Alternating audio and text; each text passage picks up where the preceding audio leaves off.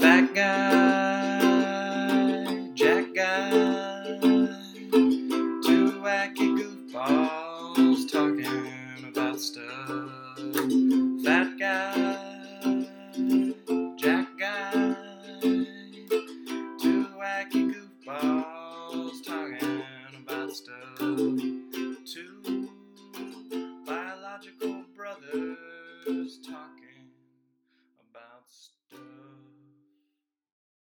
Welcome to Fat Guy, Jack Guy. Today we're packing up our van and heading to the Northeast to watch the leaves change with our guest, Alex Steed.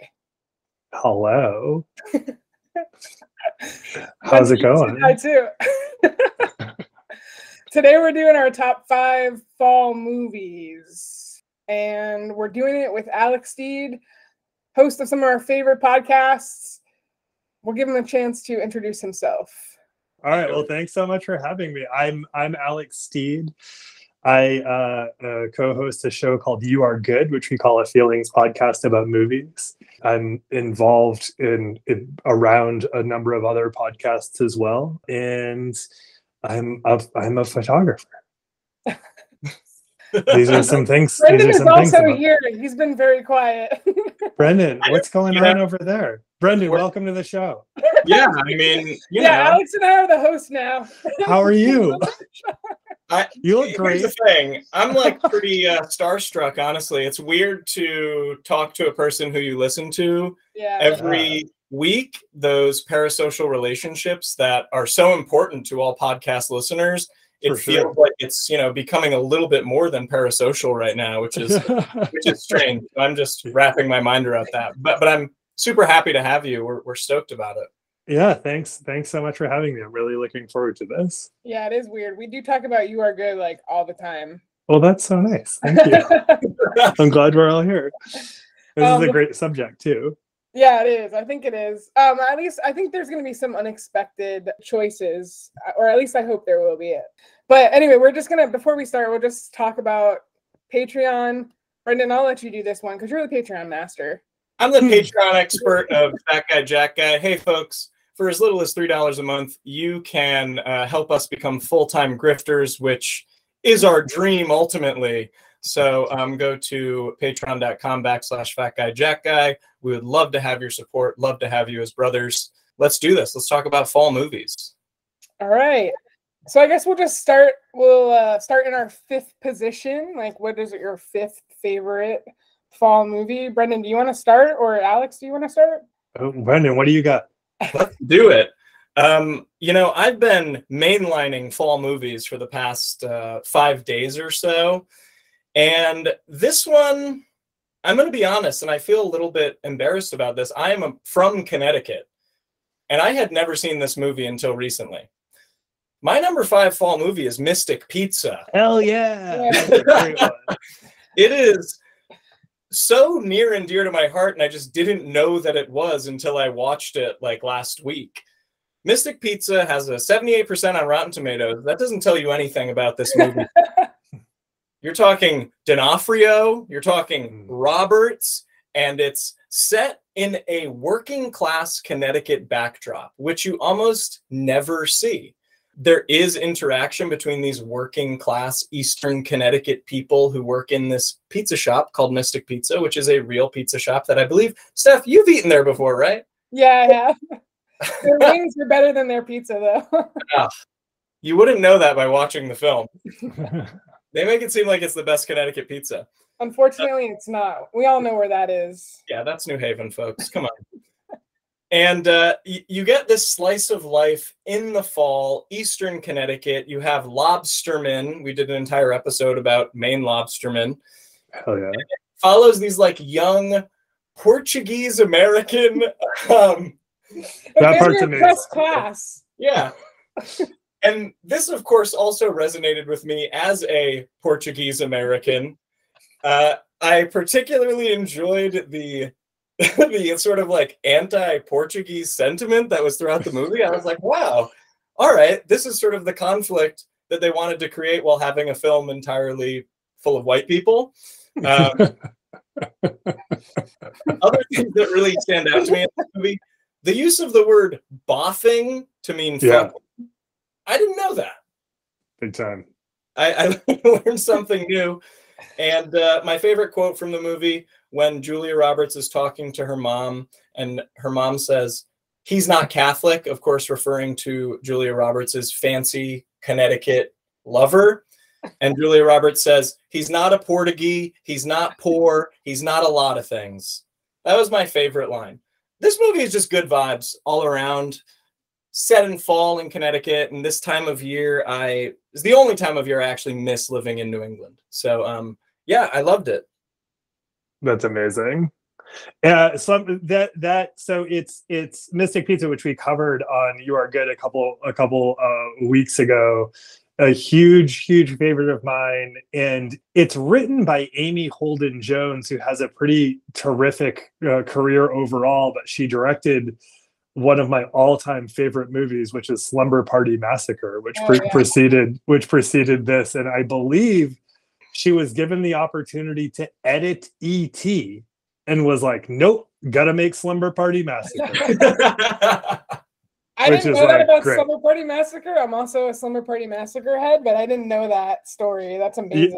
Yeah, she was like, no, I've got incredibly important things to do, well-established blockbuster director. I have to make the weirdest slasher of all time, in which the villain's just a regular man.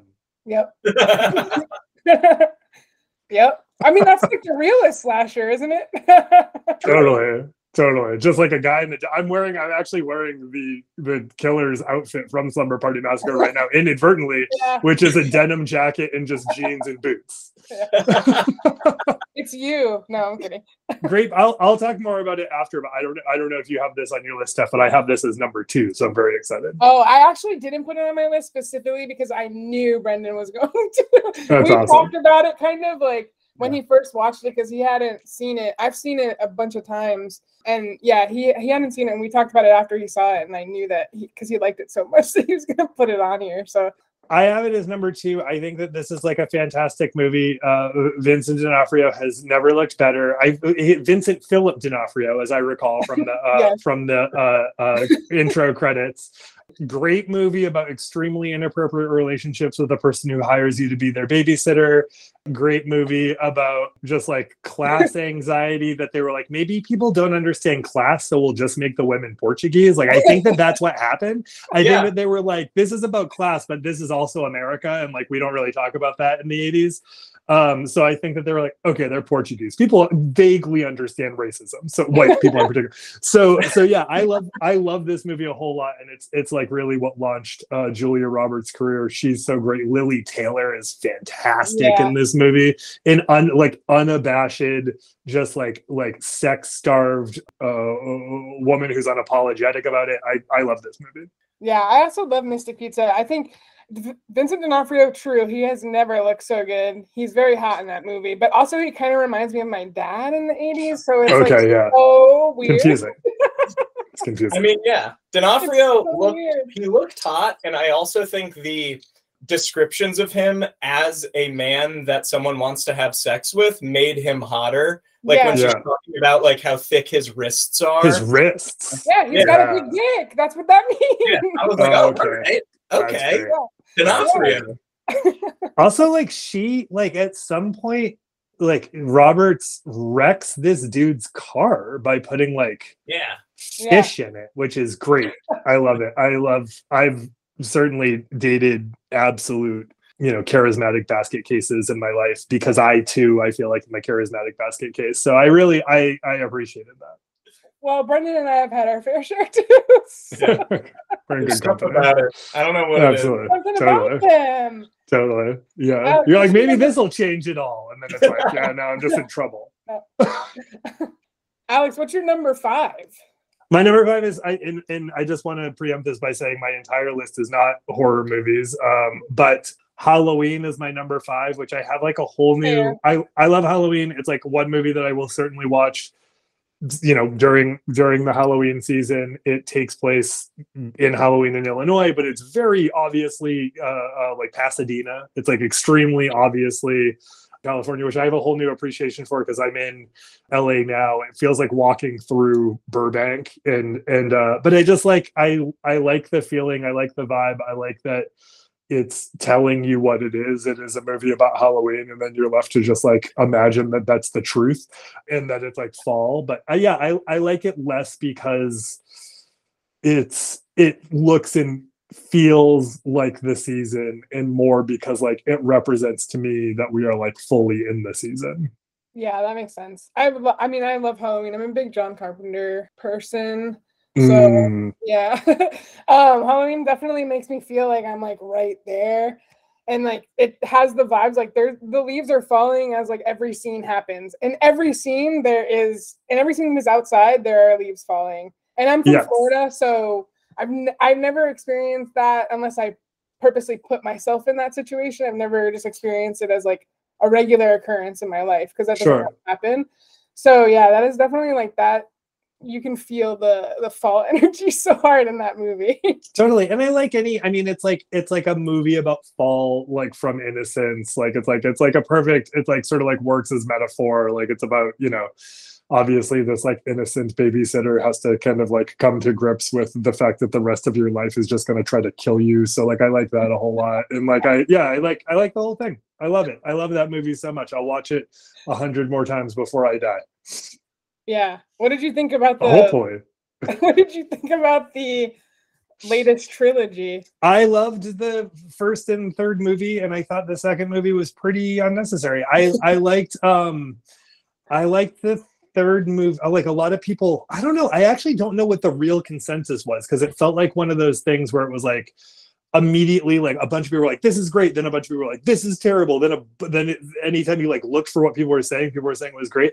I I love that it like swung the this latest installation in particular, like swung for the fence. It did not see a ball. It didn't try to like like just swing out of the park. It, it and it did every time all swings, which is a weird vibe for a movie. And it it did this thing where like so like at the end of the day, like Halloween is about a codependent relationship between these like between like Michael Myers and Laurie Strode. Like it just. They can't live without it. It's a Batman and Joker relationship, really. And so, like, they have that going on. And then they have this, I don't know if you've seen it. Did you see the new Halloween? Yeah. Yeah. So it has, like, this whole, like, subplot that people either loved or hated. And the subplot is her granddaughter falls in love with someone who may or may not be trouble for her. And, and Laurie is like, honey, like, I've been in a forty-year codependent relationship with someone who's bad for me. Like, listen to me. And people are like, it's unnecessary. And I was like, it's a fucking, sorry, can I swear on this? I'm so yes. sorry. It's a, it's a meta, it's a meta commentary about the entire series. It's so brilliant. And they have the audacity to murder a child. It's great. I love the whole thing. Steph, I loved it. One of Steph's favorite things to do during spooky season was send me like John Carpenter quotes. Oh, what about best. Killing a kid? Remember that?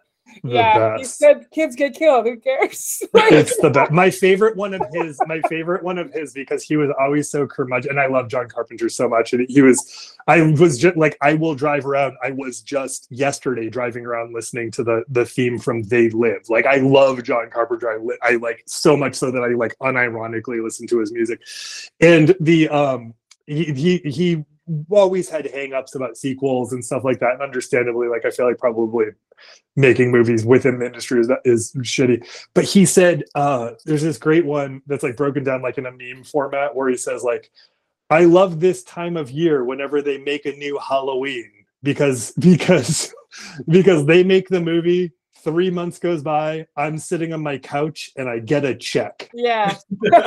I love that one. That one's like the best. It's so good. Like he's really figured it out. And he's like apparently like a big gamer. I don't yeah, know if you know this. PlayStation. Like, yeah. PlayStation. So good. So weird. Love it. What's what's your what's your number five stuff? Okay, I cheated a little bit. I couldn't, oh man, I couldn't pick between these two. So I just put them on here because I was like, well, yeah. you know, they're old enough so people kind of like are familiar with them. They're part of our like zeitgeist, I feel like. But it's between Practical Magic and oh, nice. School of Rock. Nice. Because nice. Oh, School of Rock's a great one. Yeah. Yeah, and I, I guess people don't really think of School of Rock as a fall movie. It does take place in the fall though, and it like it's like right after school starts. You know, it's like October. October, November-y, everybody kind of has like light jackets and, and scarves. So it's, it feels, and when they go outside, it feels like fall. All the trees are getting mm. bare. And, and, you know, it's just that time of year in school where the breaks are start. It seems like that time of year in school where the breaks are starting to come up and mm. everyone's just like tired and exhausted. And like, yeah. you can kind of see it in Joan Cusack's character and Principal Mullins. She's, you know, had it. Uh, mm-hmm. she, I mean, then Jack Black, of course, like helps her. Jack Black's character Dewey, like helps her come out of her shell and everything. But you know, she's like kind of had it and is like kind of at the end of her rope. One of the teachers, the teacher that Dewey replaces, is like unexpectedly out or whatever. So you know, she's just trying to keep things together, I guess, before the semester ends. And you get that feeling, and that's how it kind of feels to be in school around that time. So that's whenever I watch it, I'm like, oh yeah, like I completely understand where she's at. Yeah.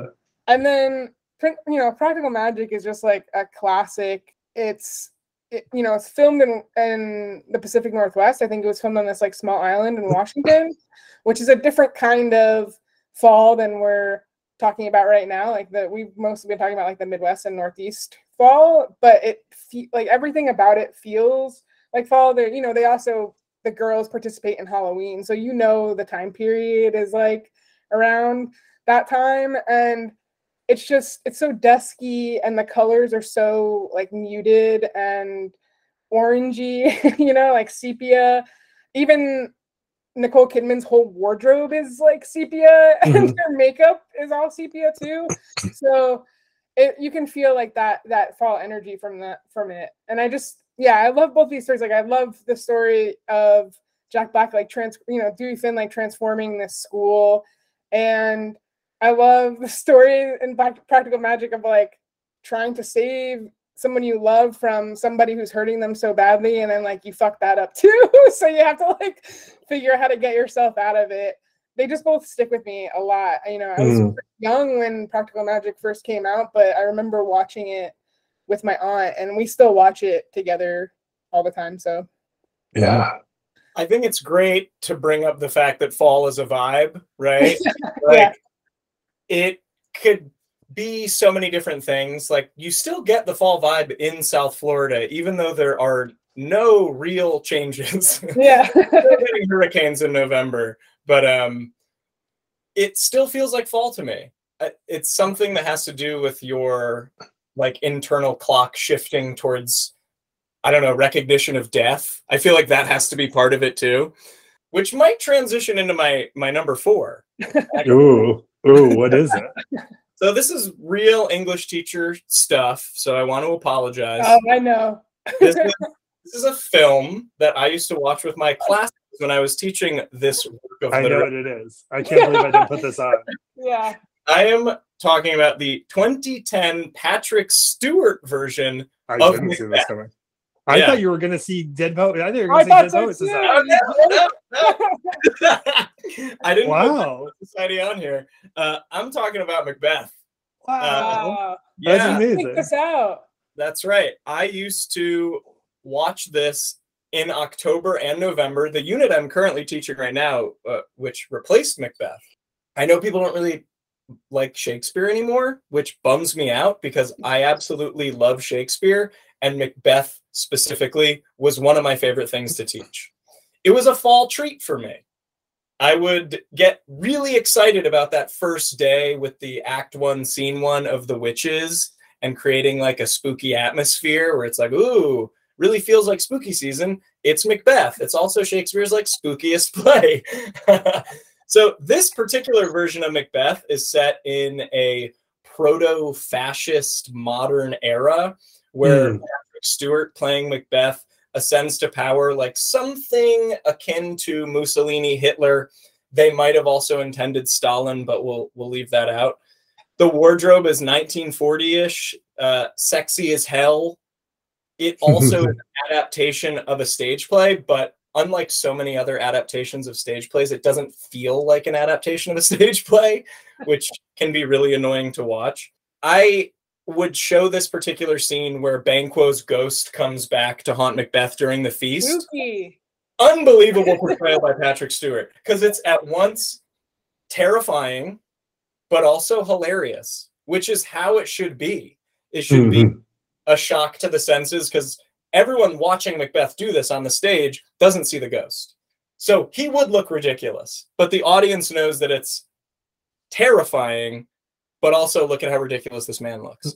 I just think it was like the best portrayal of Macbeth I've ever seen. The wardrobe, the the acting, all of it was wonderful, and I could not resist putting this on my list. That's great. I would. I'll. I'll check that out. I don't. I've never seen it. I've never experienced this version of Macbeth. I didn't. I don't even think I knew it existed.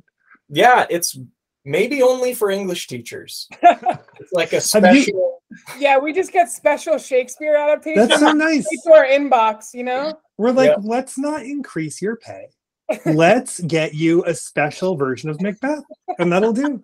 The um the uh, have you ever seen? I have a couple notes already. I'm excited, but have you ever seen? Have you ever seen Death of Stalin?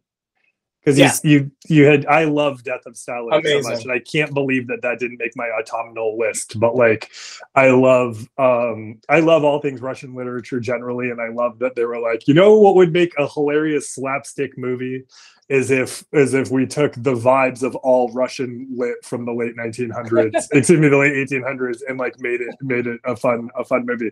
But I look forward to checking that out. And the the one thing I wanted to say from earlier that I I, I missed an opportunity to say to you, Steph, is about, we did an episode on Practical Magic, mm-hmm.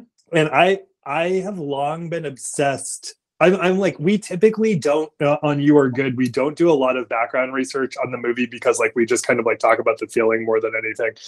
But Practical Magic is one that I'm I'm fascinated by because I've I've always been fascinated by the Dunne family, and so the Dunne family is John Dunne uh, was yeah. was was married to Joan Didion. Dominique Dunne was the court was like the Vanity Fair, I believe Vanity Fair court reporter who helped popularize the O J Simpson case.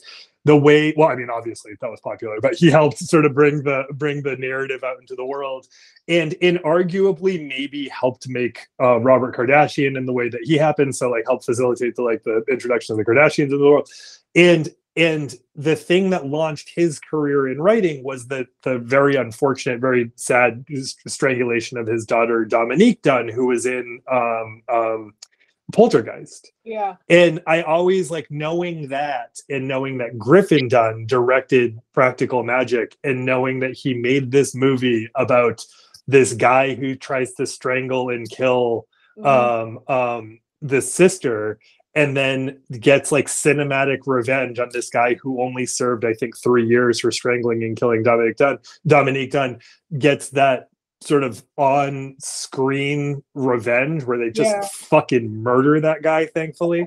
Uh, I love it. I love that so much. They do fucking murder that guy. They just I mean, murder that guy.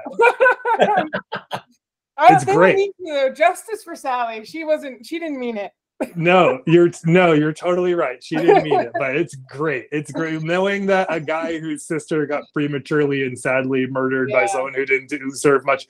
I'm just like, you know what, you know what, uh, Griffin, just get it out. Just get it, like, tell a good story, get it out, get it on screen. I love that. I love yeah. when when people bring something to it.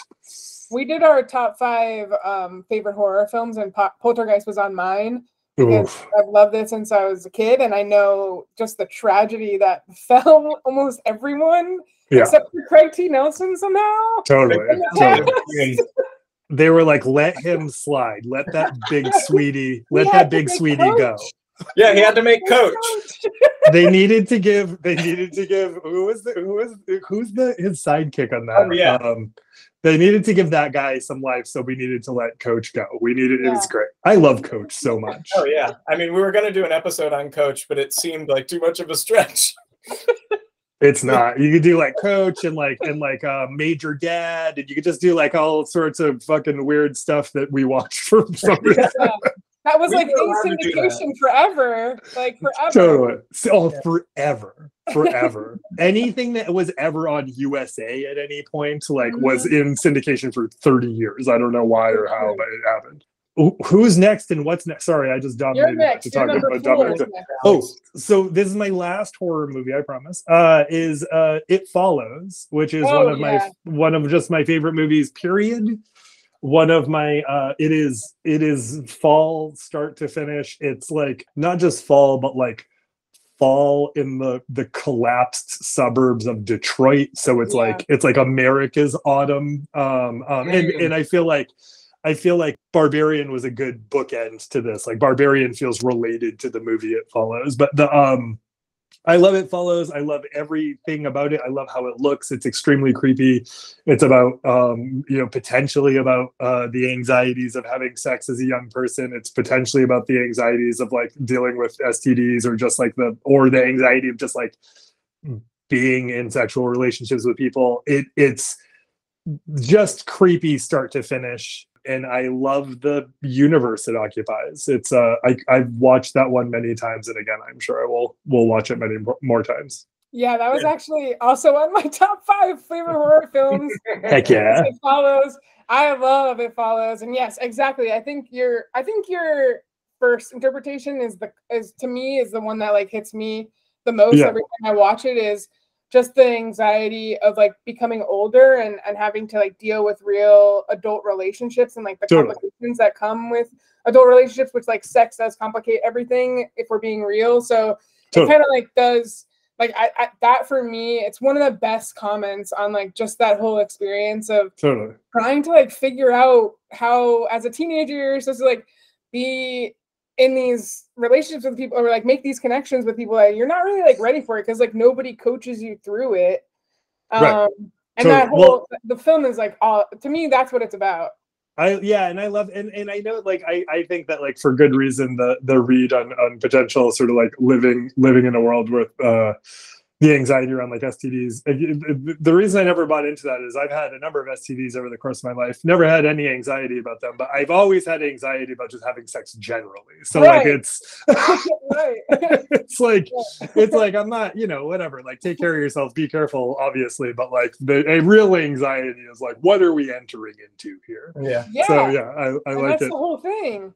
Yeah. And then you have, and then by no means giving anything away, but you, you, some, some of the departing imagery is seeing, you know, people together and being like, oh, now what? You know, which yeah. is great. Just really resonant of both the, the teenage times and now times. Yeah, the way that the movie ends too is like perfect because yeah. no, you can't, you have no idea what the hell is going to happen, and neither do they. And it's like totally. so conveyed in like their body language and just the way that they look. I, I love it. Yeah. I love it. It's, it's a really great movie. movie. So awesome. good. What's yours, Steph? My number four is Election. Sorry to pick another teacher movie. I love it. You got a school movie theme here, brother. Okay, but these are the last two. These are this. I mean, this is the last one. This is the last school movie. Is Election. I had to put Election on here because man, it's so freaking good. It's so good. Oh, it's so good. I just don't. I actually don't think Election gets enough attention, but maybe I'm not paying as much attention as I should. I just. Oh, it's such a. You know, obviously, like, yeah, we can talk about, like, satire of the American dream and all that, and I know that it is satirizing that, but it's just, yeah, it feels like fall. Like, there's this movie, like, feel, it is election time in school, which is November, like, regular election time, and everybody is dressed in, like, you know, their their fall attire, like, light jackets, scarves. The the atmosphere of the film is kind of dismal in a way, like, everything's kind of gray. It's always a little bit overcast. There's not really, there's like one sunny day in the whole movie, and it's just to make fun of Matthew Broderick's character, Jim, you know, because he like yeah, wakes yeah, up, yeah. he like wakes up and has the bee sting totally. and he has to like squint at the sun. So it's just like, just to make fun of him. But yeah, weather is used really, like fall weather is used really well in that film. And yeah, again, just coming to that time of year where it's like, okay, we're ready to like have the end of semester, and just all the feelings amongst the te amongst like the teachers and the principal. I love that movie; it's so great. And yeah. obviously, Reese Witherspoon and Matthew Broderick like kill in that film. So I remember this movie feeling really bleak when I watched it, and it, it probably because I watched it when I still lived in Connecticut. I haven't seen it since then, but it. Felt so much like the high school that I went to. Um, I remember very clearly the scene with Matthew Broderick doing sort of his morning routine, and one of yeah. those parts was like running the track at, in front of the yeah. school. I was yeah. like, oh, that is an awful existence. Like these people are miserable. And now we're teachers. So like, I don't know what That's we so did. This is one of the this is one of those movies. So this and one of the other movies on my list I saw in the theater as a as a teenager when it came out, and I was like, this is my, I was like, this is absolutely mind blowing. Like, I just remember like like tonally it was fantastic. Like, the look into the lives of the teachers was fantastic. It completely confirmed some of my suspicions about some teachers. Like, I was like, this is. And I went to, and I also went to a school where I think over the course of two years, so there were four hundred, and I think four hundred fifty kids in my school, and that included the eighth grade. We were eighth through twelfth, and I believe, so obviously a very small school, and I believe over the course of an eighteen month period, there were at least four instances in which teachers had inappropriate relationships oh, with students. Oh, so there was like that, and then I saw this movie, and I was like, oh, like, it's not just here. Yeah. Yeah. Like, unfortunately, this is, this is this is great. It was like, in a way, it was like it was like, oh, you're not crazy. Like, this yeah. is this is sort of a thing. And I also love that I, I read the book, which I love, and and it's written by Tom Perrotta, and Tom Perrotta also wrote The Leftovers, which is one of yeah. my favorite books and series of all time. Yeah, I also love The Leftovers, and I love Little Children, which oh, I guess yeah, is also too. kind of a fall movie, but. If for some reason that just doesn't have the same fall feeling as Election, but Little Children does take take place around like the same time of year, I think. It's it's so funny. I hadn't considered that, and I love Little Children as well. I love both the book and the movie, and I hadn't considered how much the two male characters from Election and Little oh, yeah. Children have in common. They like yeah. are just sad, sad men. Yeah, and they picked yeah. two, they picked two perfect sad, sad men to play it too. Like Matthew Broderick sure and Patrick Wilson are like the saddest actors it's, of all time. So yeah, Matthew, yeah, like Patrick Wilson looks like he just needs to have like a year long cry. Yeah, he really does. He, really he might does. be having it right now. He really does. I think oh Matthew Broderick, Matthew Matthew Broderick, you know, in Ferris Bueller, obviously he looks, you know, lively and and fun and whatever. But man, that car accident and he's Ireland carrying that around. For him. He's really carrying that around. He really is, and you can see it in like all of his. You know, you can see totally. it. In his yeah, he hasn't had that glint in a while. No, no. I mean, I wouldn't either. To be fair, so. rough times, rough times. Although I, I, I, it, I reading and I just read Mel Brooks' uh, biography, and um, I'm typically not a person who like feels like I need to clarify that I it was an audiobook, in fact, and I didn't read it because I don't give a shit about how people receive uh, knowledge. But I, I. Good, great news. But I, but I will say that I listened to it because the the gift is that Mel Brooks reads the book, so oh, it's wow. lo it's lovely to be to receive that. But he uh, he talks a lot about the the stage performance from the from the um, the producers, which Matthew oh, Broderick yeah. is in, yeah. and um, um, yeah, I kind of feel like that was like a big and amazing return to form for Broderick. But him in Election is just. So good. Yeah, so that's good. Like his best work. It's also amazing to think too for like Reese Witherspoon. It's also incredible. Election and Cruel Intentions were made around the same time. That's amazing. Because they came out in the same year. So like they were. She was like doing this back to back, which is insane for me to think about. I actually saw Election and Cruel Intentions around the same time. Because my yeah. friend's like older brother rented them for us, and so we like got to watch them. But yeah, it's it's really weird to like think. Imagine her going from like Election to to then Cruel Intentions, or like vice versa, or whatever. What a time! Was she? She was also in. She was like cut from Dazed and Confused. I think she was like in that. In the. Oh, I didn't know that. That's she cool. was in that, and I think same year made very hilarious back to back. Uh, Texas Chainsaw Massacre: The New Generation, which was Texas Chainsaw Massacre four. She was in that with Matthew uh, McConaughey, big, you know, Southern actor times for them. It was the renaissance of the Southern actor. It was huge for them. Good for them. Like they were thinking it would be via Flannery O'Connor, but no, it was via Leatherface. And good for them. Congratulations. Um, Brendan, what's your number three? All right, so this one. Fresh in my mind because I rewatched it last night, and I couldn't be more confident that this is in my top five. I'm talking about Rushmore, folks. Oh yeah, oh yeah, I got it on my list too. Yeah, the overlap. It's so good. I watched this movie a lot growing up. This was one of those Comedy Central rerun movies that you just caught over and over and over again, and you'd see the repetition of that quip that Max has with Luke Wilson, where the O R scrubs. Oh, are you? Yeah. Oh, oh, are they? Right? Oh, are they? That's, it. That's they? amazing. Yeah. It's, it's so oh, good. Are they? Best quip. I. It's so good. I think this is like the most accessible Wes Anderson film for people who are not Wes Anderson heads. This is like an easy way to get in there. The aesthetic, although it is Wes Anderson-y, is not so Wes Anderson-y. You know what I mean? Yeah. Like, it's a little bit less twee. It's not overconstructed. Yeah, yeah. It, it really feels like you could grab any person and watch this. We watched um, Paris Dispatch in the theaters, right? Is that what it was called? Mm-hmm. French Dispatch. That one, yeah. French, yeah. Like, um, and seriously, uh, not it was it was so constructed to the point where like Karimi, my girlfriend, started looking at her phone like about halfway through totally. Because it, it just it was a little boring. It was boring. Rushmore is not boring. The Benicio del Toro part could have just been the whole movie, and yeah, we could have been was, done with it. That was incredible. A yeah. uh, few things about this film. We have the character Max. We have Mister Um, Bloom, played by Bill Murray. We have the love interest of both of them, which is uh, like an elementary school teacher named Miz Cross. And Max, this fifteen-year-old, is the worst student at the fanciest school in the area. It's, it was shot in Houston, but it still has fall vibes. But he sort of, rather than be a good student, is the president of like twenty-five different clubs. So he's just a generalist, not very good at anything, but kind of good and interested at a lot of things. The best part about this movie is the end when Max puts on the play. Yes. So he puts on this like incredibly elaborate, very expensive Vietnam War epic starring children.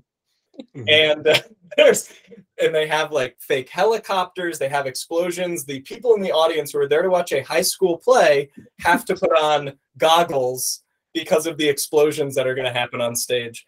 And watching this as a kid and watching it now, I still feel that same excitement of like the crescendo of all of these things culminating in this ridiculous Vietnam War epic put on by some kids in the late nineties.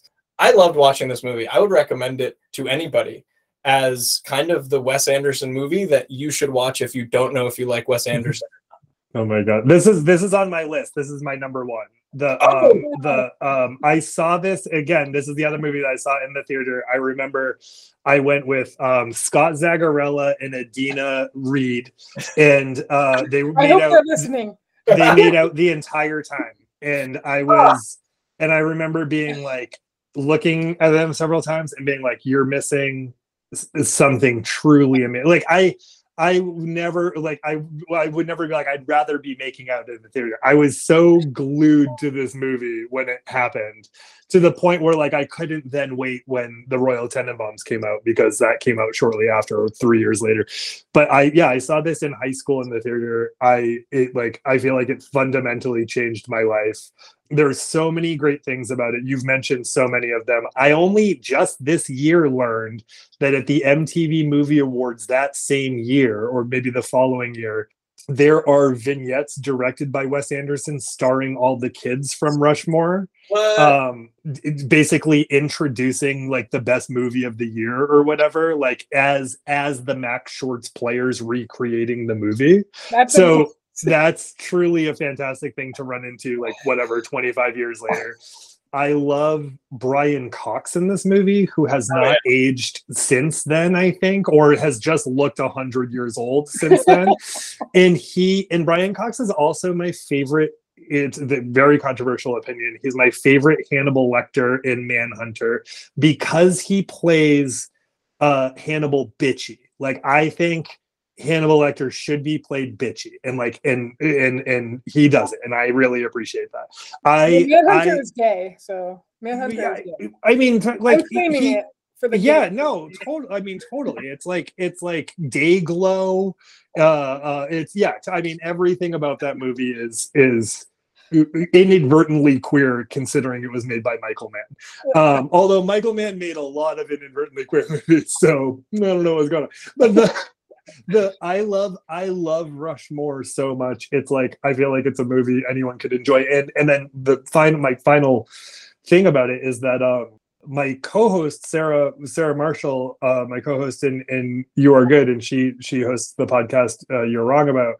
Is like just notoriously, and she would own this, is notoriously Max Fisher. Like she is like that, like that's the kind of school she went to. That's how she was at this school. That is very much her demeanor and vibe now, still kind of like contrarian and, and like slightly anarchistic, but passionate and like sort of like going after, going after the heart of the right thing, even though, you know, doesn't always necessarily how to get to that place. Like that's, that's another thing I love about it.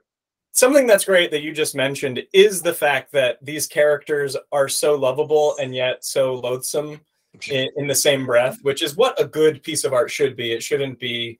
Um, totally. it, it's like the setting should be saccharine, and yet nothing about it is saccharine, right? Yeah. Totally. Um, Agreed. It could be Dead Poet Society, because you kind of have the same idea, and it's not Dead Poet Society at all. Um, totally. I love the part where... Mister Bloom rushes over to reject a little kid as they're playing basketball yes. with a tiny hoop. What a beautiful moment in film. The best part. It's so good. Yesterday when I saw it, I was like, oh my God. That is oh the greatest. God. It's amazing. I'm glad you mentioned it because I was just about, like literally just about to. I also saw Rushmore in the same way as you, like Comedy Central, like little bits and pieces. And then I finally saw the whole thing, probably like freshman year in high school. I it's think. So good. What's your number three, Alex? Oh, my number. So, okay. So my number three, we just covered on the show, and it's coming out soon, or maybe it's already out depending on when you listen, because time works in an interesting way. But uh, we just covered Working Girl, which I really, oh, which yeah. I really loved. Largely vibe related more than uh, thematically related, in that, you know, it's much less about sort of preparing to die, and it's much more about um, people wearing lots of layers on the ferry.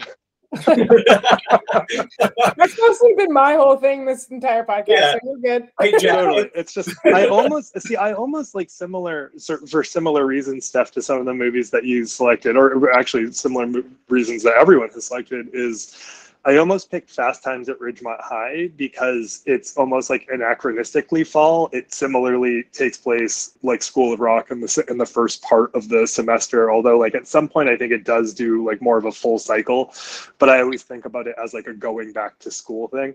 Yeah. But Working Girl is. Yeah, it's like there's there's so many things to enjoy about it. It's like surprisingly nuanced and well written for a movie about a movie about like gender in the workplace, particularly about trying to survive in like toxically masculine workplaces. But just like everyone has great outfits. There's a lot of like tri-state gals, uh, including uh, who was mentioned earlier, Joan Cusack, looking like an absolute amazing nightmare. Just blue eyeshadow to her scalp, basically. I mean, she looks fantastic. Um, um, and everything she says is incredible. Melanie Griffith sounds fantastic, is incredible. And Harrison Ford, who I, I, I said this on the... the episode, and I stand by it. I, Harrison Ford is an extremely charismatic person who has no chemistry with anybody. Like I've never seen Harrison Ford show up on screen and I'm like, they're gonna, I'm rooting for them. I'm like, maybe be careful with whatever he's got going on, because he doesn't, he, he but there no are, feelings. He has no feelings, but there are a couple tremendous, for again, for a person who like strikes as extremely serious, I guess, like there is some really good non-Indiana Jones comedic like slapstick stuff that he does in that movie, which I really appreciate. But I love Working Girl. I haven't seen it in a long time. It's probably, but I remember Working Girl was one of the one of the movies that my grandma on my dad's side like constantly had on at her house for some reason. I love that so much. My grandma had like a V H S of Robin Hood, Prince of Thieves, that I'm pretty sure she never watched, and I don't know why it was there, but I just associate those two things. Yeah, it was work. It was like Working Girl and What's Love Got to Do with It were always on at my grandma's house, and That's I can. I know. Fantastic. I know she's like a huge Tina Turner fan. I'm guessing I should have like asked her about Melanie Griffith, but I'm guessing that because my grandma was kind of like leggy and tall, and like she was kind of like hot when she was a teenager. So I'm guessing like she identified with Melanie in some way. I love it. Totally. So I think that that might have been why she had always had it on, but she used to love watching that movie. So Melanie Griffith's famously in that movie, and I hope that your grandma relates to this. She famously says, um, I have a head for business and I've got a body for sin, which I can imagine is a thing your grandma used to say all the time. Well, that grandma probably, actually. Yeah. That sounds like your grandma. She was, she was the dope that. one. So, yeah, you know, like, probably. I Good wouldn't news. doubt it, honestly. Good news. My third one is, and I've, I'm not gonna like talk about it a lot because I mean, I mean, I, I know you're here, Alex, and like we are honored to have you here, but we talked about it on the podcast a lot. My third one is The Village. Uh, oh, sweet! I don't know yeah, this. So, I know what happens, but I've never seen this movie. You've ah. never seen it? Oh, wow! Wow. This is Steph's That's number one M. Night Shyamalan film. This is my number one M. Night Shyamalan film. I look forward to yeah. checking it out. If you, yeah, if but that was but standing also, by that was, it. Taking Sixth Sense out of the mix, which we did for that oh, okay. episode, yeah. But I also, I still would put it above Sixth Sense anyway, so I guess it doesn't matter. Outrageous. Yeah, I love. No, it's not outrageous. It's a good movie. we okay, just covered Stir. Of, we just covered Stir of Echoes, which we contend yeah. is the better Sixth Sense. So it's oh, fine. Okay, we, yeah, well, we're here for controversial yeah, Shyamalan takes. Yeah. very, very nuanced Shyamalan takes in this crew, but I think. I like. I know The Village has its problems. Like I said, I, we talked about this already, and I know The Village has its problems. It really does have its problems, especially in the character of Noah, who's like the catalyst for what even happens in the movie in the first place. We've talked about like alternatives, like Noah could have just been a kid or whatever, um, instead of Adrian Brody playing mentally, you know, mentally challenged. Like that wasn't a great choice. Bold. But yeah, but. I love The Village. Uh, obviously, like, it is in the fall. You can tell it's the fall. It's a little bit rainy. It's overcast. The trees, the leaves are falling. Also, it feels like the fall. Like, the the, the events that happen feel like they're happening in the fall for some reason. The attack that starts the whole thing between, like, Noah and Lucius. It's so, like, gruesome. Sorry, that's my dog. Um, it's so gruesome. It's so gruesome and like sad, you know. It feels like it's something that would take, I don't know why I'm saying that. It feels like something that would take place in the fall. Obviously, I have like a fucked up view of what the fall is. Yeah, I feel like it's right. But, oh man, I love this movie so much. I think it, you know, I, I like I said, I've talked about this before, uh, but I think The Village is like one of my favorite commentaries on like post nine eleven U S. Like it's hitting on the themes of surveillance and like lying to protect your loved ones or like people that you say you love, and it's also hitting and like also just like as a like a prison industrial complex abolitionist, I really like that it's hitting on the theme of like you can't outrun violence, you have to like get at the root of violence and like figure out what's going on and like solve those problems. You can't just like run away from it and get away from it forever. Mm-hmm. It's gonna like come and haunt you. So yeah, I always I always position it like I always position it like I can I can make this terrible decision all at once or experience the repercussions for the rest of my life. It's like you're gonna explain something bad, you're gonna get something bad one way or another, and it's like you can make the choice to take it now or take it a little bit at a time for the rest of your life. So yeah, yeah I like I like any movie that covers that. That's, that's what they're kind of like. That's what I mean. You should watch The Village, Alex, but okay. also also, but like be warned too. You know, there's problems, but like. Yeah, that's kind of what it is. Like the the people who set up. I mean, you know how it ends. I'm sure because you've heard. But yeah, the the people who set up the little village, like the elders of the village, they kind of that's the way that they are. Like they would, they don't want to like microdose like violence their whole lives. Like they they want to set up a utopia where violence doesn't happen, but they don't do anything to ensure that violence won't happen because like that's not really possible. Humans are going to harm each other. No matter what, we kind of have to f figure out what we're going to do when we harm each other. And like, mm-hmm. they don't set up anything for that. Like when the attack happens, they're just like, oh my God, like how could this happen here? You yeah. know? And it's like, like did you guys account for this? There? Did you consider this yeah. might happen? Yeah. So it's just like, I don't know. I, I But I really do. I know that there have been some other people trying to like reclaim the village recently. I, I saw some something in like the last few weeks, somebody writing on it and like its connection to nine eleven and everything. But I, like I've I when I first saw when I first saw not nine eleven. When I first, they're like, have you considered it's awesome because of its connection to nine eleven? Yeah, exactly. That's that's literally my line for everything. Um, but when I first saw it in theaters, I was like blown away by it. I don't know, but I was also a kid too. Well, I think I think I mean I know you must have talked about this if you did like a whole M. Night Shyamalan episode, but like I imagine kind of like we we we did the whole Saw series, and Saw so I was like pretty. Like as a series, that's pretty, it's it's silly in a lot of ways, but it's like misremembered as like exclusively being torture porn, and torture porn has like a specific concept about what it is, and it, like the first movie isn't really true, whatever, it doesn't matter. But there's a perception about what it is that it isn't, that it's yeah. assessed by, and I feel like M. Night Shyamalan got held accountable for surprise endings. Like I feel like. He like made the biggest surprise ending of the past thirty years. Then literally everyone else was like surprise ending, surprise ending, surprise ending. And everyone was like, this guy did this to us. Yeah. And they, for like ten years was like, we're not going to give him a fish. Yeah. Even though I fucking love Unbreakable. Unbreakable is amazing. Oh yeah. Unbreakable is also in my top five. M. Night Shyamalan for sure. I Hell love yeah. Unbreakable, but I, yeah, I just, yes, I think you're right. I'm always talking that he deserves justice.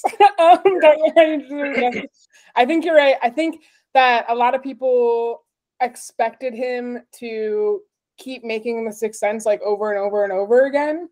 Mm-hmm. And in some ways he like succumbed to that pressure, but also in other ways, I think he was always being like criticized for not making The Sixth Sense again. Yeah, yeah, yeah. yeah. In like various yeah. ways. And so that, I think with The Village, I, I really think like, because I, you know, I rewatched it recently with my girlfriend who had never seen it before. And when I was watching it again, I mean, I always loved it, but when I was watching it again recently, I was like, this is actually, you know, it has its faults, like I said, because like M. Night Shyamalan's movies have their faults. But I was like, this is actually like saying something much bigger and broader than people let on. So. Yeah. I would never have expected to be sold on The Village as an M. Night Shyamalan connoisseur. I mean, I've seen all of his films, um, and I love to criticize them. Steph legitimately sold me on the connection between nine eleven um, and The Village. And also there's like a white flight element there as well. Yeah. Like all of that, people trying to run from the problem rather than address the problem at its source, rather than yeah, um, yeah. collectively do something to make a change. You just take your people and get the fuck out, and that will never solve anything. Yeah, uh, yeah. No, you sold me on it, brother. I, I, I've said this before. I never expected it, but yeah, it's so good. Anyway, I won't talk about it anymore, but it's it's great, Alex. I hope you watch it, and then please like message us and let us. I will absolutely. I'll let you know. I'll let you know where I where I where I stand. When did it come out? Because everything was about nine eleven for like a decade. Okay, there we go. Yeah, yeah. there we go. So everything he, like subconsciously was about nine eleven for ten years, I think. Yes, I think that's true. And we've said that a lot too. Um, we were like, we were like, we're not allowed to process this in a healthy way out loud. So let's make a movie about it. Yes, I think that that's what The Village is actually. True. I mean, can you imagine? I, you know, when I think about, sorry, I don't mean to keep talking about The Village. We can go on to Brendan after this, but I think when you when you think about M. Night Shyamalan as a person, an Indian person who had to like exist in this, you know, post nine eleven world, you know, I, I think it makes sense for him to make a movie like The Village where it's not like directly talking about his experiences, but where it's hinting on something that's a much larger problem. Like this idea that essentially if you set up a place where people feel like they have to act a certain way to like keep the, you know, to keep the status quo or whatever, that that's all going to come crashing down eventually. Like something from yeah. inside is actually going to make it come crashing down eventually. Like it's a great commentary on just like American life at that time, I think. Um, oh yeah, well, like one and two, maybe one and three, but pretty much one and two, you're wrong about episodes, is the calls coming from inside the house. Like yeah, it's all, it's all, it it's yeah. all The Village apparently. So we'll make sure to put it in our brain. Nice. All right, Brendan, what's your number two? This I rewatched last night in preparation. I've been watching a lot of fall films. It's When Harry Met Sally. Uh, of course. I mean, come on, folks. Uh, this is just like, it's just such a good vibe movie about the two most depressed characters. The worst people on earth. Yeah, They're but the worst somehow, people. somehow you love them, and somehow yes. you want to have the connection that they have with each other, and you want to understand how obvious it is that you should be together already. Um, but that, of course, takes away from the fact that, like, you need to go through that journey. You need to go through all of these bumps in the road that takes, what, eleven years, twelve years for them to finally realize, oh, this is what we've been supposed to do the entire time. Um, but it wouldn't have that same effect if you had done it immediately, right? It wouldn't have been able to, like, build that relationship, which is something that this romantic comedy does that so many others don't. They build a fucking relationship, right? So many romantic comedies expect us to just believe that these people are, like, meant for each other. Like, no, you can't believe that. They're like, they have to hate each other first, and then they can love each other. Somehow, this movie that is full of, like, terminally depressed people feels good to watch. And I think that that's the Autumn vibe there, is that Autumn feels good, and yet it is death, right? It is the manifestation of the death of of the earth for a, a period of time. So I think that When Harry Met Sally really gets it. I think that it's a fall movie, even though it takes place over the span of many seasons and there's a lot of different stuff going on. The scene that you remember most is when Harry and Sally are walking in one of the parks in New York, might be Central Park, I don't know, and you see that beautiful yellow tree just sort of shedding. That's what I think of when I think of When Harry Met Sally. Yeah. Um, mm. And, I, and I must say that Karimi, my girlfriend, who hates movies that are made before two thousand ten, absolutely, absolutely love this film. Yeah. I would, that's amazing. My girlfriend is also the same way, like hates anything that is older than twenty years, will not watch it. She did watch When Harry Met Sally. And when I asked her about it, this is like one of my favorite film reviews of all time, by the way, everybody. But when I asked her about it, because she, I, I, we started it, but then I, my, a friend of mine was here, and we were, all three of us were watching, and I was like falling asleep. So I went to bed. So I asked her about it the next morning, and her review was, oh, I quite enjoyed it. I just wish these people didn't look like that. Which is just one of the best film reviews ever, I think. Totally. That's fair. Absolutely fair. You know, I get it. Billy Crystal's not the hottest. I, I no. understand it. I understand. But that works. That it works. Rob Reiner, Rob Reiner was bold enough to make ugly men his yes. leading men. Yes. Rob Reiner, Rob Reiner was was like not a traditionally attractive man by any means who could get it.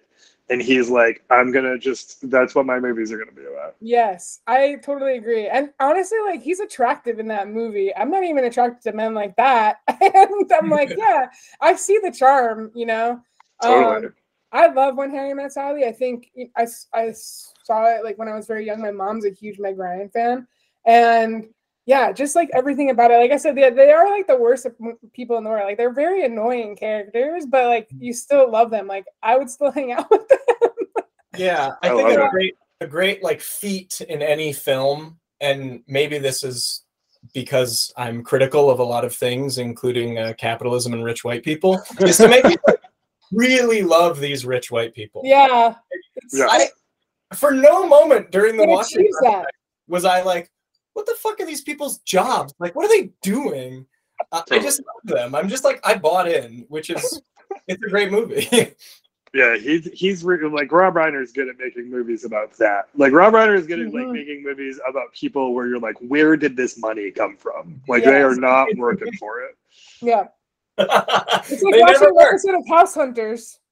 Oh my god, it's so true. Yeah, he also made Sleepless in Seattle, which is just full of people where you're like, where where's the money, where on earth is the money coming from in this situation?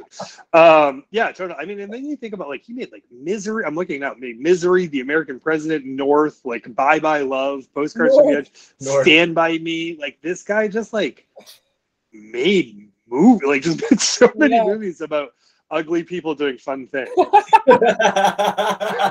It's like, we deserve that, you know? We do, our people. we deserve it. And we deserve everything people doing awesome so things. Nice. There's not one jacked guy in a Rob Reiner movie. So, I'm Brendan, I'm surprised that you found it resonant in any way. You find any of his movies resonant. It's, it's all... It's all it's all either like regular fat people or skinny fat people like me, and and I I love that about them. Brendan Brendan has like a fat person heart though. That's, That's so good. Thing. He has a he has a he has the yeah totally he has the, That's um, the thing. He has the soft energy of a of a uh, fat man. Yeah, that's the nicest thing I've ever heard. That's why I'm here. Really I always, I always call that energy queer adjacent, but I love totally. Have you heard of that, man? Have you heard our conversation? We did a, we did a, um, we did a conversation, and please, Emma, excuse me, but I'm half high all the time. Um, we did. Oh, sorry, sorry. Yes, with Emma Copley Eisenberg, we did a really great conversation about Magnolia year, years oh, ago. Yeah. Now, it was early on in the conversation, yeah. and and Emma talks a lot about the adjacency of of queerness and soft male bodies in particular, and we talk about that with regard to Magnolia and Philip Seymour Hoffman's character. Oh yeah, Philip Seymour Hoffman is like, if somebody was going to play me in a biopic, that would have been Hell yeah. that I wanted to play me. Yeah, totally. I mean, pretty soon the tech can do it, you know. So we'll be pretty soon. The tech can bring Philip Seymour Hoffman alive That's to play true. you in the in the in the upcoming biopic. That's so true. So true. I can't wait. I hope so. Thank God. Okay, so Alex, you said your number two is Mystic Pizza. I and... think I've said all my movies at this oh, point. Oh, you have? I think they've all oh, come wow. up. Yeah. So okay. I'll just comment. So wow. Okay, so my number two is Moonstruck. Yeah. uh, the best. And the best. It's just like such a speaking of like not like people you don't expect to be attractive being like totally hot, like you yeah. know, I mean Cher is hot, but like it's just controversial the way, that, the way that they made her look in that film. They tried to make her look older, you know, and so they're like, what if you had just a little bit of white hair? Yeah, exactly. Just that little now whiz. you're now you're a wizard. Now you're thirty-seven. Which, like, now you're a crow. You're a real crow. So yeah, just like such a oh man, uh, Moonstruck. I guess arguably this again, you know, I, like I said, most of it is just vibes. This is just vibes, obviously, but it is fall in New York City. Like it is, you know, it's a, it's actually I almost feel like it's fall going into winter. Like those few, like those couple of weeks there where it's about to be winter.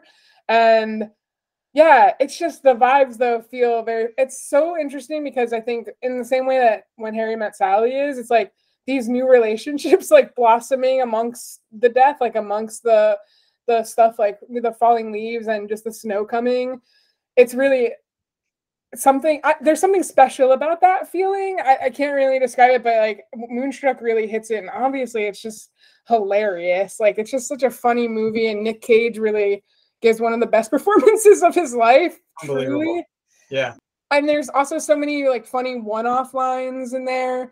Like the woman who is who works at the bakery with Nick Cage and is like oh my God. in love with him. And she's like, that man is a lunatic, but I would die for him. And it's, it's just so like, good. such a good line. Um, and yeah, I, Moonstruck just, when I watch it, it gives me that like fall feeling. But also it's so, like I said, it's it's so interesting to watch these this like relationship blossom amongst like this grayness, you know, like this, they're both like finally happy, but everything is so gray and dark and like damp. Um, totally. Danny like, Aiello alone fall in that movie, just oh, like yeah. a sad man. Yes.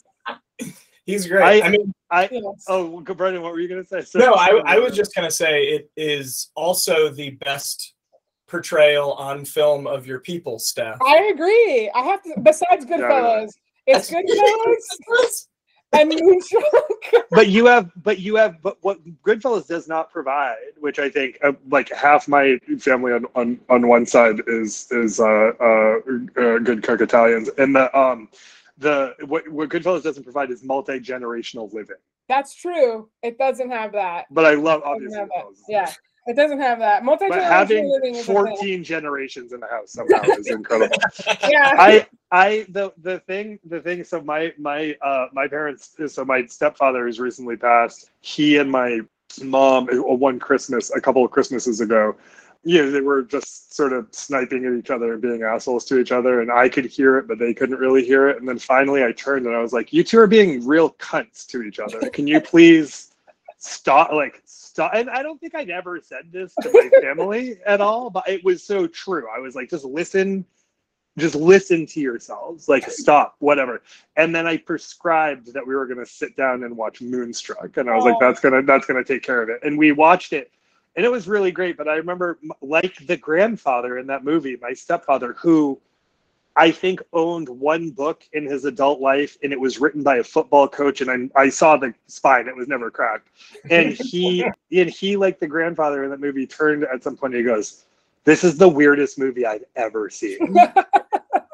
It's like, it's like if, like, you know, like oregano was too spicy for someone. Like, he was like, this is like, I can't. This is how the other whites live.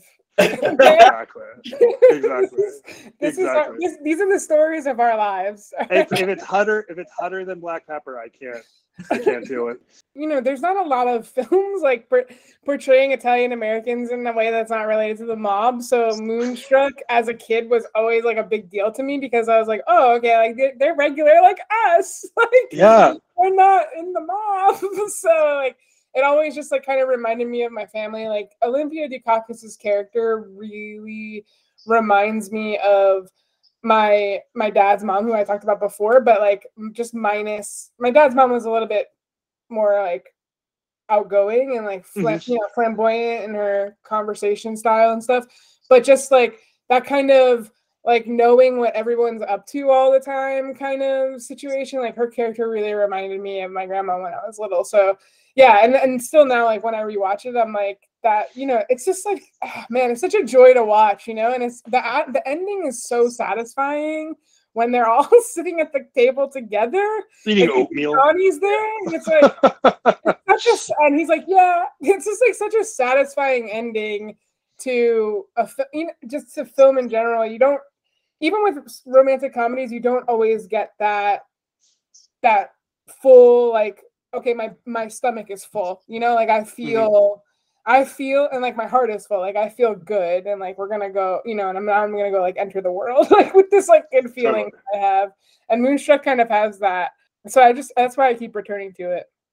Yeah. Moonstruck is, it is so true to itself and makes you like feel so happy. Yeah. But it's the same thing as When Harry Met Sally. These are not normal characters. Like, these are not, like, happy, funny people. Nicolas Cage's character is, is like, more depressed. He's something else entirely. He's a ridiculous person.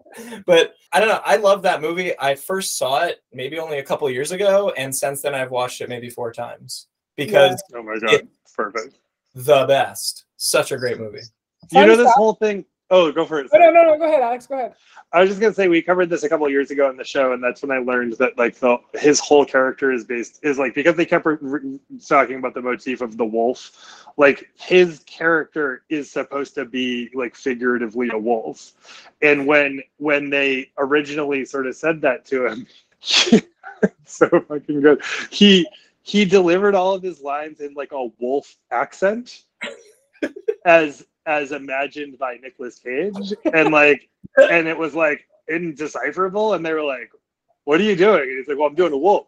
And they were like, you got to give us half wolf. Like, this is too much. And then like, they kept like doing like downs by half to the point where they got to like the character that he is now. So like the character that they got now was like a compromise of Nicolas Cage doing a human werewolf. That's amazing. I also like so Nick Cage, like that is like perfectly totally. Nick Cage. Oh my gosh, so I love good. It. He's also, so good. He's one, the one like little piece of trivia that is fun about Moonstruck. The guy who wrote Moonstruck, John Patrick Shanley, he also well he also wrote Doubt, which was a play and then a movie yeah. with Philip Seymour Hoffman. Um, amazing. And he also wrote the Laura Linney action adventure thriller Congo. Oh wow. Wow. I remember that one. When I, I only ever experienced I, I only ever experienced Congo through the Super Nintendo game. I did not know. Absolutely. That's fantastic. I wonder if he had. It. I wonder if he got a credit or a screenwriting credit. That's so funny. It used to be like one of those movies that was on F X all the time when I was a kid. Like Congo was always on, and Amazing. So my brother and I watched it probably like four times because it was just always on for whatever reason. You know what? I bet doesn't hold up, Congo. I don't think it does. I don't think it does. From what no, I don't think so at all. I just I just said that about Congo, and I was like, I should look up to see if there's actually a Congo Super Nintendo game. There was an unreleased Super Nintendo game based on Congo. I don't know why. Oh, it was like it just the turnover or whatever. There was no Super Nintendo game Congo, so that just exists. In my imagination. No, no, probably you probably played some other game about hunting gorilla, silverback gorillas. I'm and I was sure. like, this must be, yeah. So they were like, you know what the kids love is murdering endangered species. They do. So let's get them in there. It's so true, though. It's so true. There's nothing more wholesome. No, no, absolutely not. They should just make a Grand Theft Auto sort of environment, but you just kill silverback gorillas. Wow, so glad that this podcast always copyrights, Alex, because nobody can steal that from you now. Yeah, you that's can it. Make that game if you want to. You guys, you can't have it. You can't. It'll be like that game where it's just a feral cat that walks around and pees on things, but it's just silverbacks and goat up. Um, Brendan, what's your number one? What's your number one? All right. I I'm happy that you just talked about your people portrayed in film because this movie, which nobody talks about or knows about anymore. Pumping Iron. We assumed you were going to talk about gym bros and not Irish people. Yeah. Yeah, nobody talks about Pumping Iron anymore. We no need one talks about Arnold Schwarzenegger. Sorry. Yeah, this movie set in Pawtucket, Rhode Island, which is the oh. you know where my family is from. Th this is my ancestral Providence. home, Pawtucket. A movie called Outside Providence. I was just oh, talking yeah. about this movie yesterday. This is great. Oh, such a this good movie. movie. So good. This was the movie that we burned via putting a V H S in the V C R while it was on H B O or something, and then just oh, yeah. rewatching that. The best. All the time. Like, it was in my five movie rotation that I would watch once a week. It, if you have never seen it, it follows sort of like a working class Irish American Rhode Island guy who gets in some trouble, and then because his dad's friend has mob connections, as you would in Pawtucket in the seventies, uh, gets him into a fancy Connecticut private school where he is the fish out of water. And he's sort of in between two worlds where he's this like scumbag from Pawtucket and he's in this fancy Connecticut private school. And he's getting, you know, letters from his friends, which are some of the funniest things you've ever heard in your life. Specifically this one scene where he gets a letter from his friend Drugs Delaney. Yeah. And the dean intercepts it and reads it to him. And he says, Mister Dumphy, do you have a friend called Drugs? And then Dumphy says, Drugs Delaney? He says, how many individuals' names Drugs can you talk about? Uh, it's just like, it's so great. There's a scene where uh, a kid is at this party, one of the fancy Connecticut private school kids, and they're playing darts at Dumphy's house. And the kid who Dumphy is friends with says, I'm going to throw the fucking dot. And then the Connecticut guy who doesn't have the accent goes, throw the fucking dot. And he throws it right into his head, and it's like stuck in his head. Um, and of course, you have Alec Baldwin, who delivers a great performance as a working class scumbag Pawtucket guy, and he calls his sons dildos and ass bags. And my mother sort of hijacked ass bag. That became like one of her favorite words when she she was like, "Oh my God, this is what it was like growing up." And she started calling ass like calling us ass bags. It just like for me is the the best vibes for what I grew up with, going to Rhode Island all the time, visiting family, going specifically like to Pawtucket and Central Falls. And, you know, this is my family. Like, I feel like this movie is just my family. My dad actually went to the same high school as the Farrelly brothers who wrote this movie. So I yeah, I just it to me this is my fall movie. This is what it was like, except not the seventies, the nineties. This is definitely one of the better Farrelly Brothers movies. Yes, maybe yeah. the best one. Maybe and they didn't the direct one. It. They just wrote with, it. So with uh, you know, famously with Sean Hattassi in that leading role of yeah. like, the Faculty fame. Sean Hattassi was also yeah. in The Faculty. He didn't do much else. Oh my he? God, that's who that is. I'm looking yes. at him right now. Yeah, I totally yeah. gotcha. He was, he was also in The Faculty. I think he was in In and Out. Or oh, and Jonathan other... Brandis, R I P Oh man, Outside yeah. Robbins is a very good movie. Uh, that was another one that my brother and I watched a lot too, even though we had like no connection to it whatsoever. But it's a funny even, movie. Like I don't even, I don't think I knew a single person from Rhode Island, but like when I watched that movie. But it's just so funny. I mean, you it's can like, get it. So like it's like this is about like people from like New York to Maine. Like in some way, yeah. there's like yeah. there's a vibe here that is very recognizable. We just we so we we speaking of Working Girl, we just covered we just covered Working Girl, and Alec Baldwin is in that, and he plays like a um like a kind of bridge and tunnel scumbag, and he although no does it, is it that or Staten Island? He might I think he might be from Staten Island, but he's it's classic. And we were talking on the show about like how funny it is that like you know his kind of like his famous. His like famous character accents and backgrounds are like Boston as Jack Donaghy in thirty rock. And uh, uh, then he was like, he played a, a Vermonter or Connecticut. He was like from Connecticut in Beetlejuice, strangely. Yeah. But his his performance in this, in Outside Providence, as just like Rhode Island dirtbag is tremendous. I mean, yeah. it's yeah. it's tremendous, even though like his natural tendency is like New York dirtbag, but like his his New England dirtbag in this is oh so good. Don't sleep on the Alec Baldwin New England dirtbag. Yes. I mean, don't sleep. Defining. It's it's defining. Absolutely defining. Great movie. I forgot one more quote. You wouldn't know a classy broad if she took a dump on your head. A classy.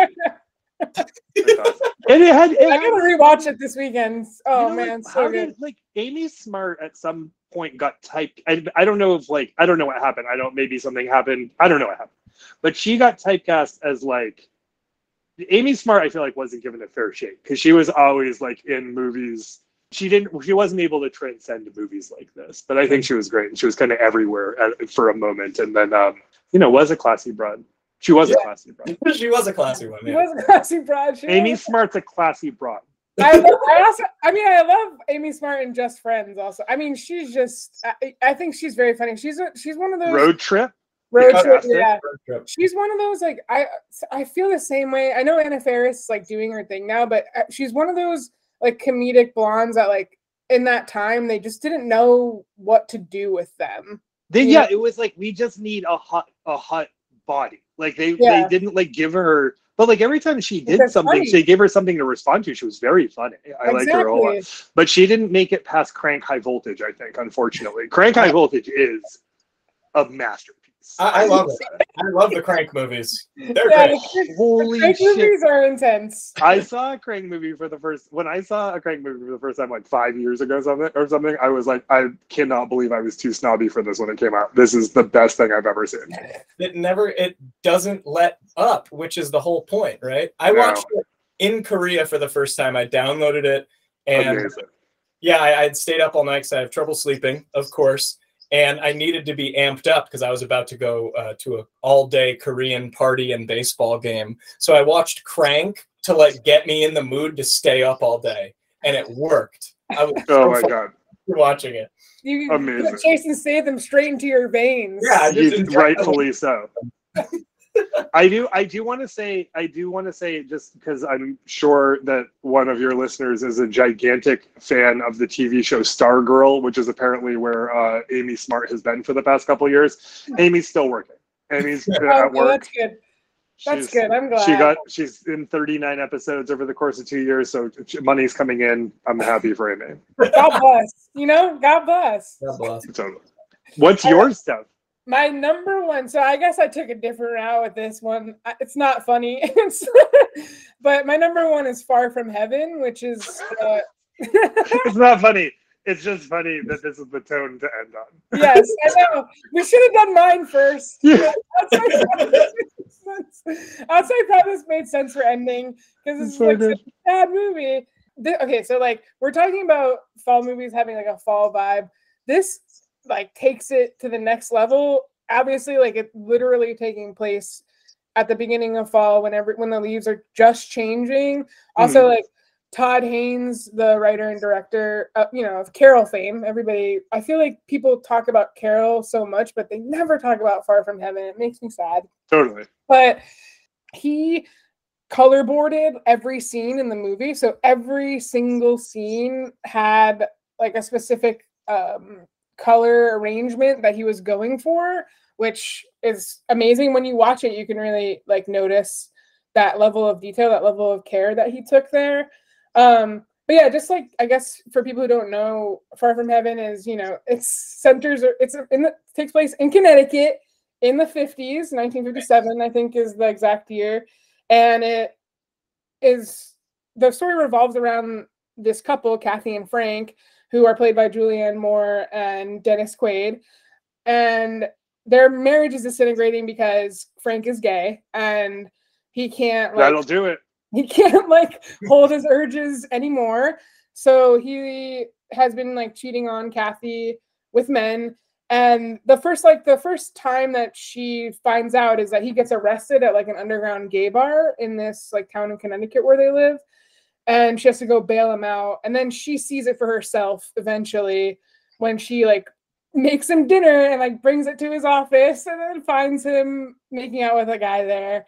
But the story is like revolving around like her life changing essentially and shifting because she has to like not be married to this man anymore, you know, and it's the fifties and like women can't do anything. So she, you know, she's kind of trying to like deal with that and like the repercussions of this, but also a relationship is like building between her and her gardener, Raymond, who is a black man, and that's just like not allowed, obviously, even in Connecticut in the nineteen fifties. So there are repercussions for her having this relationship with Raymond too. And it's just, I think, obviously, aside from like the fall vibes, which are like huge in this movie, like I said, and just like the fact that fall is kind of a character in this movie, because we were pointing out fall is about death and like, or like oncoming death, and like she actually loses like two people in this film, both Frank and Raymond.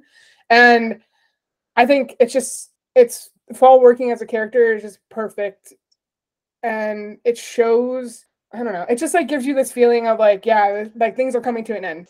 And I also love the film because I think it's a, it's good in showing both like the, what was going on with gay people at the time and also what was going on in regards to like racism in the North, which is like not something that is portrayed a lot in film. It's mostly just films about like what's happening in the South when it comes to like black people and when it comes to white supremacy. So every time I watch it, I'm like constantly impressed by the way like Todd Haynes handled that story overall.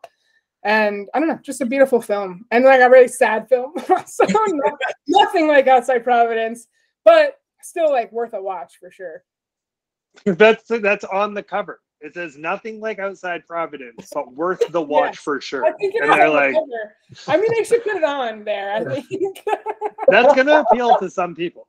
Some people are gonna watch that movie after yes. putting it off for so yeah. long. yeah, yeah. Well, Outside Providence wasn't like totally beloved. It doesn't have great critical reviews. No, it doesn't. It doesn't. To yeah. say it's nothing like Outside Providence would be a selling point. Yeah. I mean, also, you know, in Far From Heaven, like Julianne Moore is the star. She plays Kathy, and like Julianne Moore is like if fall was a person, you know, she's like yeah. so hot, but also she's so hot, but like she literally is like if fall was a person. Yeah. She totally. has that like warm, cozy feeling like when you see her. Yeah. So yeah, I don't know. It, the the This works for this list in like so many ways, but also just like I said, it's a really important film, I think. And we just like, I don't know, people don't talk about it nearly as much as they talk about Carol. Todd Haynes' like earlier work doesn't get enough attention, in my opinion. No, I don't think people knew what to do with Todd Haynes. I don't think like larger audiences knew what to do with Todd Haynes at this at this time, at like the, yeah. the at the turn of the century. I don't yeah, think literally people had... two thousand two. I don't think people had uh, like like larger audiences knew what to do, especially like anything that touched. I mean, it's so funny. Like people, like I, I, we, I was. I, this comes up a lot in our show, and this came up today in conversation because I was talking with someone who teaches at a college, and and um, you know, was talking about like in a very understandable way students will, like, regarding a movie from like the eighties, will hold it to the standards of today. And it's like, you need to understand, like, I didn't see a queer person on T V until I was like twelve. Like, I didn't, like, and now, and I've said this before on the show, but like, you can scroll on TikTok and see fifty people who have an experience like you before breakfast. And, and, and so like, like I bring all this up because like, even like touching on any elements of, of queerness in a, in a movie, in a, in a movie that was going to have a larger audience is like a pretty new thing. Like, yeah. like people didn't know what to do when it was, when, it, you know, like on like, with these like, you know, what they characterize as like an Oscar bait movie at this time is like, they weren't quite sure uh, how to engage it. But I agree, like Todd Haynes, Todd Haynes' earlier movies, like generally are, are, are substantial for me. And I watched and loved this movie when it came out. Yeah, I think I think you're right on that. I also think like, yeah, it's just getting a, a truth though, that a lot of, I mean, I think it's getting on a truth that a lot of people are kind of afraid of, this idea of like, yeah, there were a lot of men who got married and like a lot of women who got married who were not straight and just did it because like that was what they were expected to do. And that's just like right, the real fact of it, you know? And so I think we're, we are, we don't want to encounter that kind of, I don't know, that depressing thought that like you didn't have a choice. And like people are still doing that. It's not like it's like changed. Right. Like it's still well, it's not like it's time. Not like in a lot of states adults are making it any easier for right. kids to to you know, now you basically have, it's like if they're, you know, if there's there's regression around sort of how uh, there's like regression around the progress around around straight up gay kids, but like now it's like you're you're forcing a lot of trans kids, essentially not even forcing them into the closet, you're essentially just saying mm-hmm. it, it, it would be a it would be in many states it would be criminal for you or your parents to acknowledge that this is what your your reality is, and you're essentially forcing and closeting kids. So like the movie is the movie remains extremely relevant, unfortunately.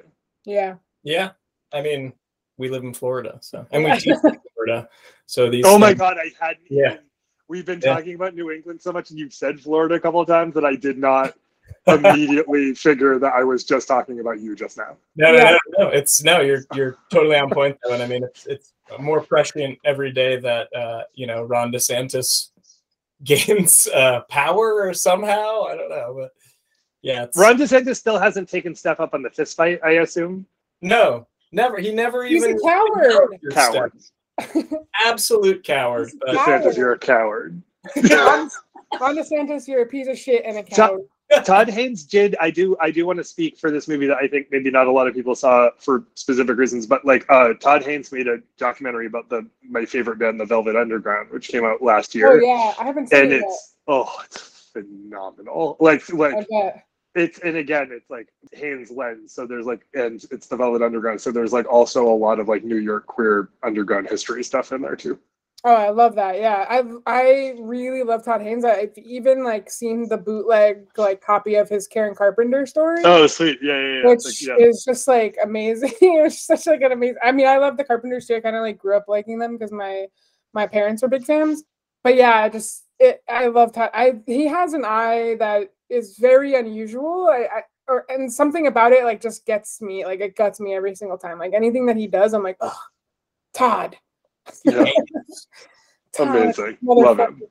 All right, well, we're at the end of our list, so I just want to say thank you to Alex for like coming on and for being here. We really appreciate you. Thank you. Anytime. This is super fun. I love it. Yeah. Thank you so much.